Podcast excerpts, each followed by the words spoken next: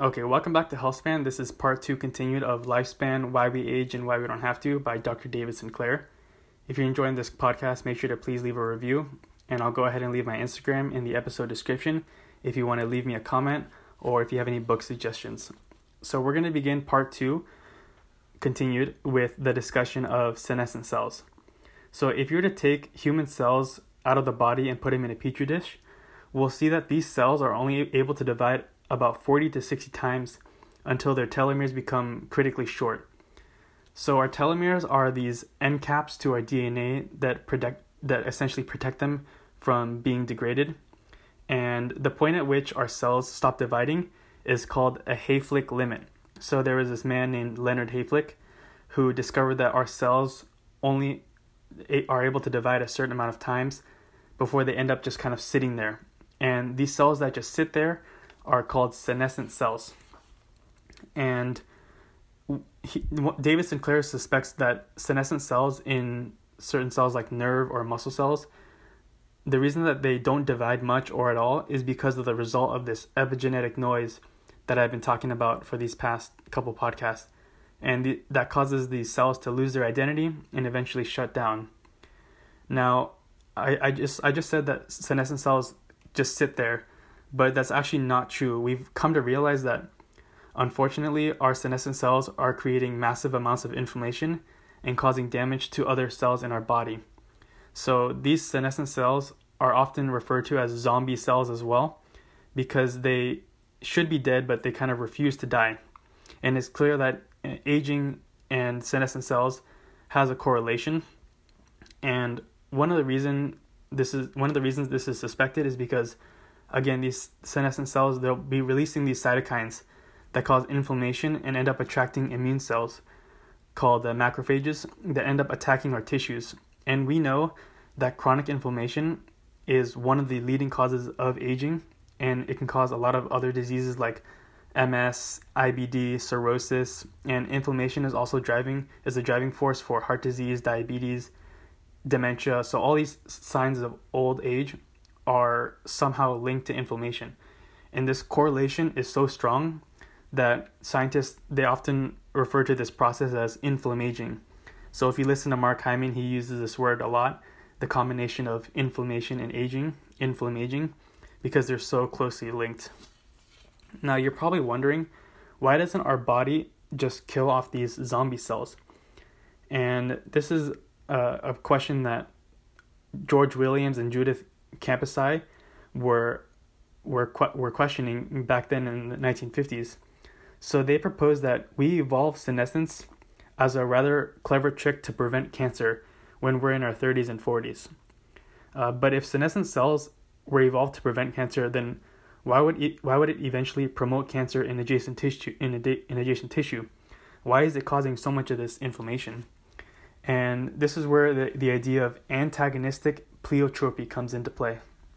So, antagonistic pleiotropy is this idea that a survival mechanism that is good for us when we are young is kept through evolution because this far outweighs any problems it might cause when we get older. So this this natural selection is very callous, but it ends up working. So again, antagonistic pleiotropy, some survival mechanism that may be good for us when we're young, may not be good for us and be a problem when we get old. So remember just like a, a, few centuries ago, we were not living that long. Like life expectancy of 50 and beyond was not a reality for a lot of our evolutionary history. You know, we ended up dying from the most common things like a, a, a simple flu.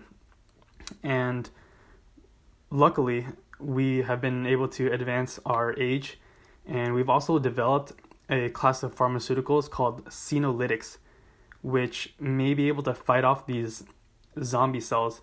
And these small molecules are designed specifically to kill these senescent cells by inducing a death program that should have happened in the first place.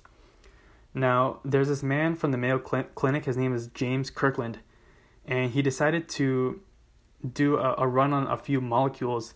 One of them, quercetin, and another one, uh, dasatinib. These two drugs were known senolytics, meaning these are the ones are, that are actually getting rid of these senescent cells. And quercetin, uh, on a side note, is found in things like capers, kale, and red onions. And this dasatinib molecule has been used to treat chemotherapy uh, patients. And we saw that once these senescent cells were eliminated in lab mice, it extended their lifespan by 36%. And if you're wondering another molecule that can actually help with this these senescent cells is rapamycin, which I mentioned in the last podcast. And again, this is the longevity molecule and it's what's known as a senomorphic molecule. So it doesn't kill off these senescent cells, but it prevents them from releasing any inflammatory molecules, which is also very good for us because we know inflammation is is causing a lot of havoc in our body. So we need to find ways our immune system can help kill off these senescent cells just like cancer cells. And we've seen that uh, senescent cells can actually evade the immune system similar to the way that cancer cells do. So that's something two scientists, Campisi and Serrano, kind of be- believe that these senescent cells, kind of like cancer, they remain invisible to the immune system by waving small proteins on their on their on their cell surface that says there's nothing here, there's no problem here. So this is how like cancer and and other things pro- proliferate is our immune system misses it and they end up just rapidly proliferating without our immune system doing anything about it. So these two researchers are suggesting that this is how senescent cells are kind of doing its job. They're evading the, our immune system. So we're going to be moving forward with get with the reprogram passage. And the solution to aging could be this cellular reprogramming that he's talking about. And remember, remember the DNA uh, blueprint in our DVD, our, the analogy of the DVD. We're going to come back to this again. So the DNA blueprint, after all, is always there, even when we are old. This is something that's pretty well known. So how can we make the cell reread the blueprint? And he goes again to this D- DVD analogy. So there are two ways to play an old scratch DVD with fidelity. You could either buy a better DVD player, one with more powerful lasers that could reveal the data under the scratches, or you could polish the disc to expose the information again.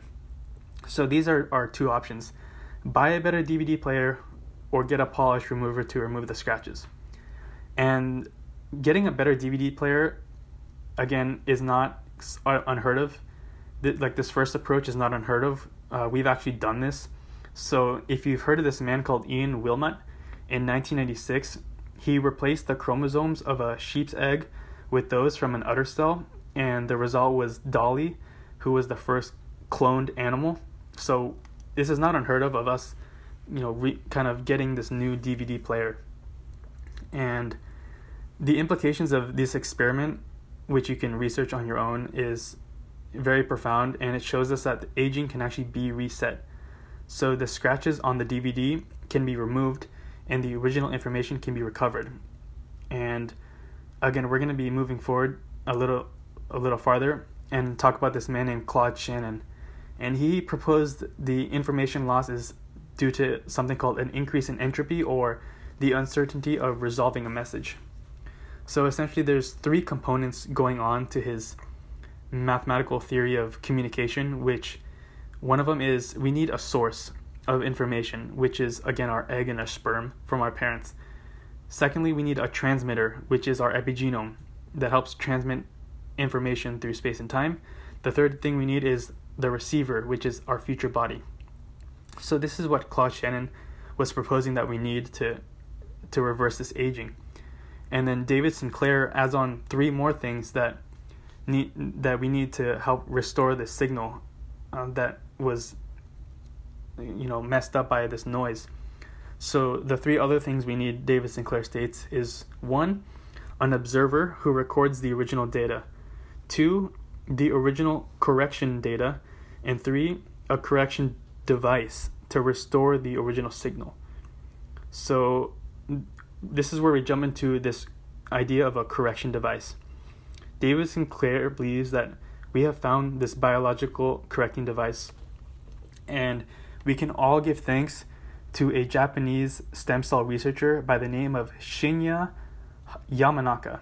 So in 2006, this man Yamanaka discovered this these four genes, and I'm gonna name these genes. So first one is OCT4, two second one is KLF4, third one is SOX2, and the last one is CMYC. So what Yamanaka realized is that if you gave these four genes into a cell, you could induce an adult cell to become a, plur, a, pluripotent, a pluripotent stem cell, or iPSC. And pluripotent stem cells are these immature cells that basically all our other cells come from these immature cells when when they're when they're being created. So these four genes again are transcription factors that control other genes in our DNA. So transcription factors they'll sit on our DNA and they'll help with gene transcription and tra- transcription for those of you who don't know is the process by which we we make RNA from DNA. So to explain a little bit more, the central dogma of of biology is the is the idea that DNA goes to RNA goes to proteins, which is the the function of our of our lives. So these four transcription factors are helping with the process of converting the DNA into our RNA. And this discovery was huge. And in, in 2012, he, he got this no, Nobel Prize in physiology or medicine. And when, when what he identified is that we're able to res, reset this switch. And we've been seeing this, and um, David Sinclair puts that I predict, and my students are now showing in the lab, that we can use these and other switches to not just reset our cells in the petri dish, but reset an entire body's epigenetic landscape. So cells that have eventually lost their identity during aging can actually be led back to their true selves. This is the po- DNA polish we've been looking for. So we found a polish to our scratch d- DVD, and it is these four Yamanaka factors. These four transcription factors that are helping us re- return to our our younger selves our younger selves and our younger selves actually and this is something david sinclair is kind of hypothesizing so at, let's say at the age of 30 uh, we can get these maybe injections of of uh, engineered virus that that has these four transcription factors and we could even take a tablet to kind of turn it turn the switch on and off so this is something he's kind of imagining that what we're going to be doing in the future is injecting ourselves with a virus that carries these genes that help return our cells back to our younger cells. And two biologists, Serrano and Belmont, they put this to the test. So in 2016, when Belmont triggered these Yamanaka factors for just two days a week through a lifespan of prematurely aged mice, the mice remained young compared to the untreated siblings and lived 40% longer. So he's shown that the skin and kidneys of regular old mice heal more quickly quickly as well. So we li- literally put this to the test and are showing that once we inject these Yamanaka factors into these mice, they lived 40% longer compared to their siblings. Now, unfortunately, these Yamanaka treatments they were they sometimes they became they were too toxic if they accidentally gave too much and what happened was these cells actually went so far back in the lineage that they ended up de- developing this thing called a teratoma so a teratoma is this tumor uh, that we get um, that some people get and it's this massive tumor that is made up of all three of our different cell lines so all our cells come from three different cell lines and eventually, uh, what happened was he he injected too much of this Yamanaka, Yamanaka factors, and you develop this teratoma. So that's something we obviously need to work on or be cautious of if we're ever going to do something like this. Now, what happened in little later in 2016 was there was a graduate student in David Sinclair's lab. His name is Young Cheng Liu, who came up to David Sinclair one day and what he suggested was that we should leave out one of those transcription factors that was likely causing these teratomas. and he said, "Let me remove c-Myc." So remember, c-Myc was one of the four transcription factors. He says, "Let's remove c-Myc and see what happens." So he delivered this mice, this viral package to the mice, this time with only those three other Yamanaka factors, and no tumors arose. So we're seeing some progress here by removing that one transcription factor.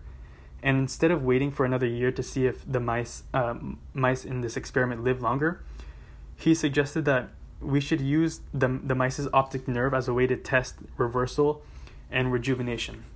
So th- this part is very interesting. So Yu Cheng, what he did was he collaborated with other workers and he squeezed the optic nerve a few millimeters from the back of the eye with tweezers and he caused almost all the nerve cells and axons to die and go backward to the to the brain. He's essentially cutting this mice's optic nerve. And we wanted to see what happened after he injected this Yamanaka factors.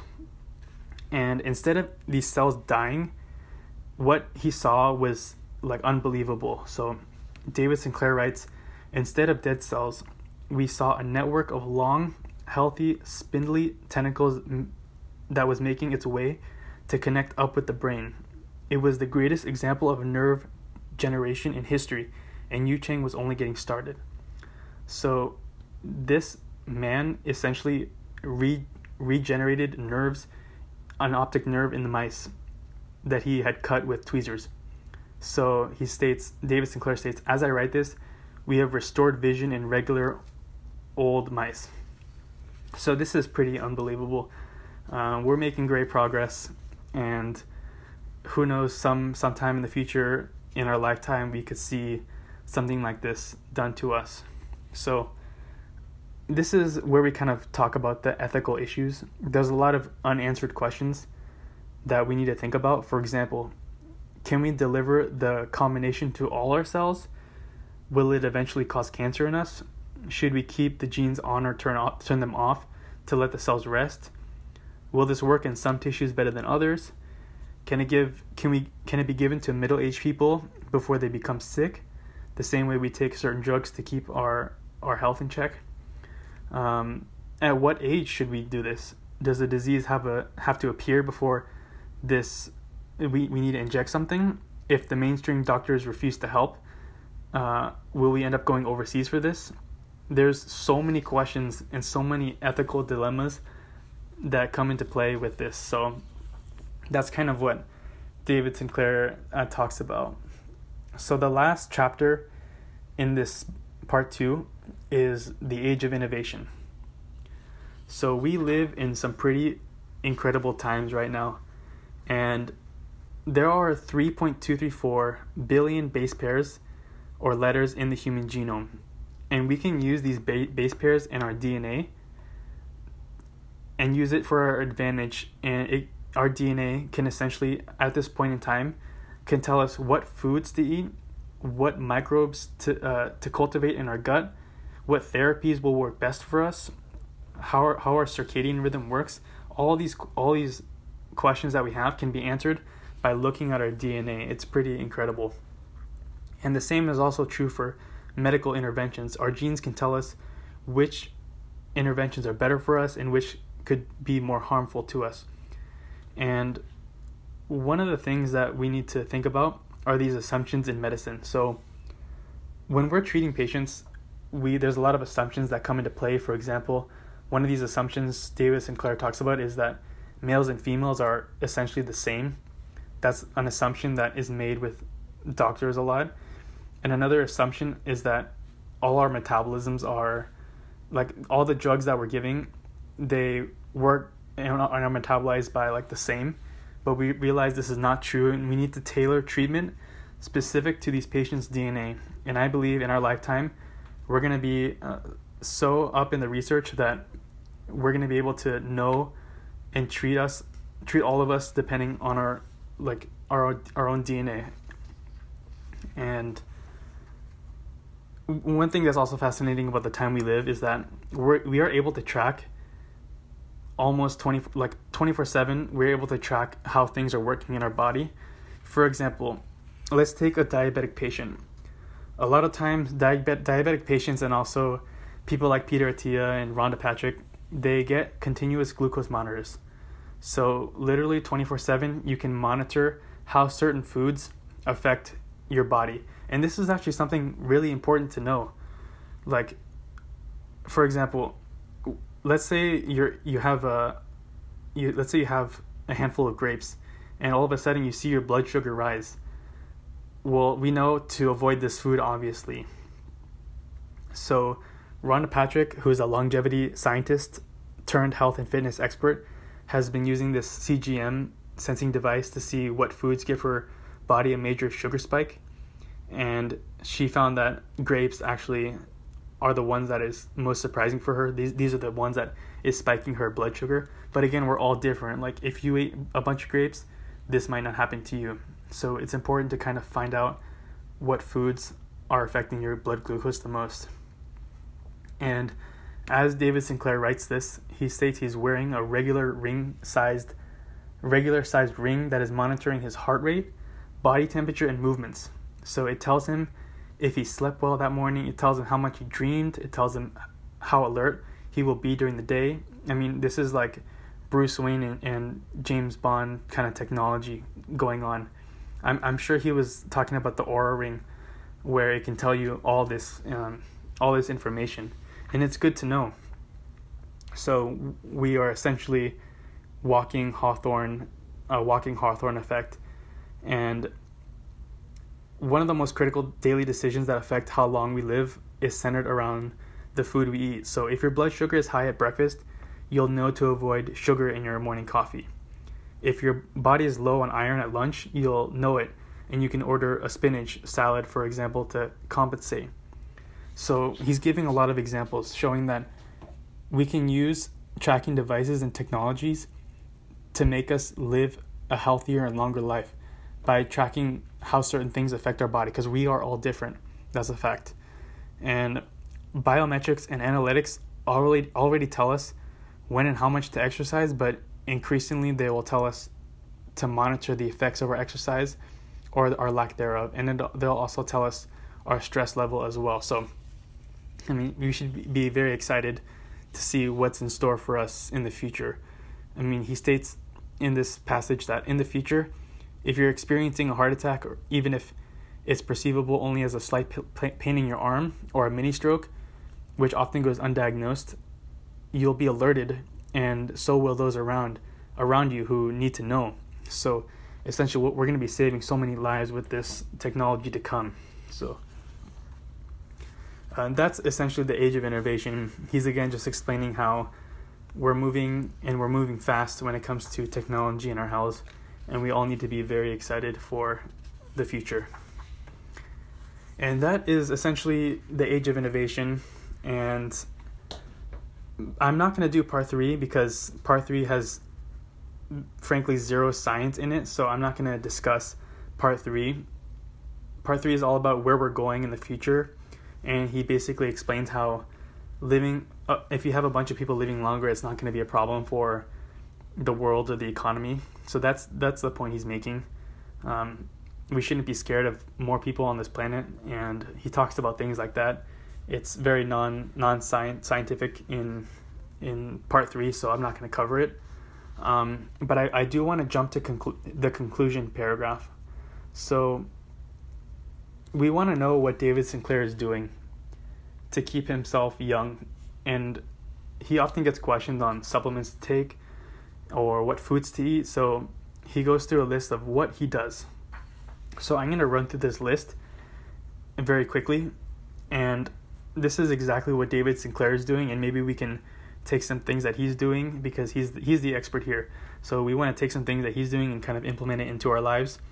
Again, he's kind of extreme with the stuff he does, but uh, let's see what he does. So he takes 1,000 milligrams of NMN every morning, along with one gram of resveratrol and he makes this resveratrol with his homemade yogurt. And he also takes one gram of metformin. So one gram of NMN, one gram of metformin, and one gram of resveratrol. Okay, next, he takes a daily dose of vitamin D, vitamin K, and 83 milligrams of aspirin. He strives to keep his sugar, bread, and pasta intake as low as possible, and he says he, he gave up desserts at age 40, though I do still taste, he states. Next, I try to skip one meal a day or at least make it really small. My busy schedule almost always means that I miss lunch most days of the week. Every few months, a phlebotomist comes to my home to draw my blood, which I've analyzed for dozens of biomarkers. When my levels of various markers are not optimal, I moderate them with food or exercise. I try to take a lot of steps each day and walk upstairs, and I go to the gym most weekends with my son, Ben. We lift weights, jog a bit, and hang out in the sauna before dunking in an ice cold pool. I eat a lot of plants and try to avoid eating other an- other mammals, even though they do taste good. If I work out, I will eat meat. I don't smoke. I try to avoid microwave plastics, excessive UV exposure, X-rays, and CT scans. I try to stay on the cool side during the day and when I sleep at night. And finally, I aim to keep my body weight or BMI in the optimal range for health span, which for me is 23 to 25. So that is the list of things that David Sinclair does to help keep him healthy, and we can implement some of these as well. And it's all all the stuff I mentioned in the previous podcast on ways to improve not only your lifespan but your health span as well. So that is the conclusion of Lifespan, Why We Age and Why We Don't Have to by Dr. David Sinclair. I loved the first two parts of this book. The third part kind of got boring, um, but it I recommend reading it. I mean, this is like gold golden information if we want to live longer and live healthier. So I recommend reading Lifespan by Dr. David Sinclair, and I hope you learned something in this podcast, and I hope you enjoyed it. Again, if you have a, a comment or a book suggestion, I'll leave my Instagram in the episode description. And I appreciate it if you left a review. And thanks for tuning in.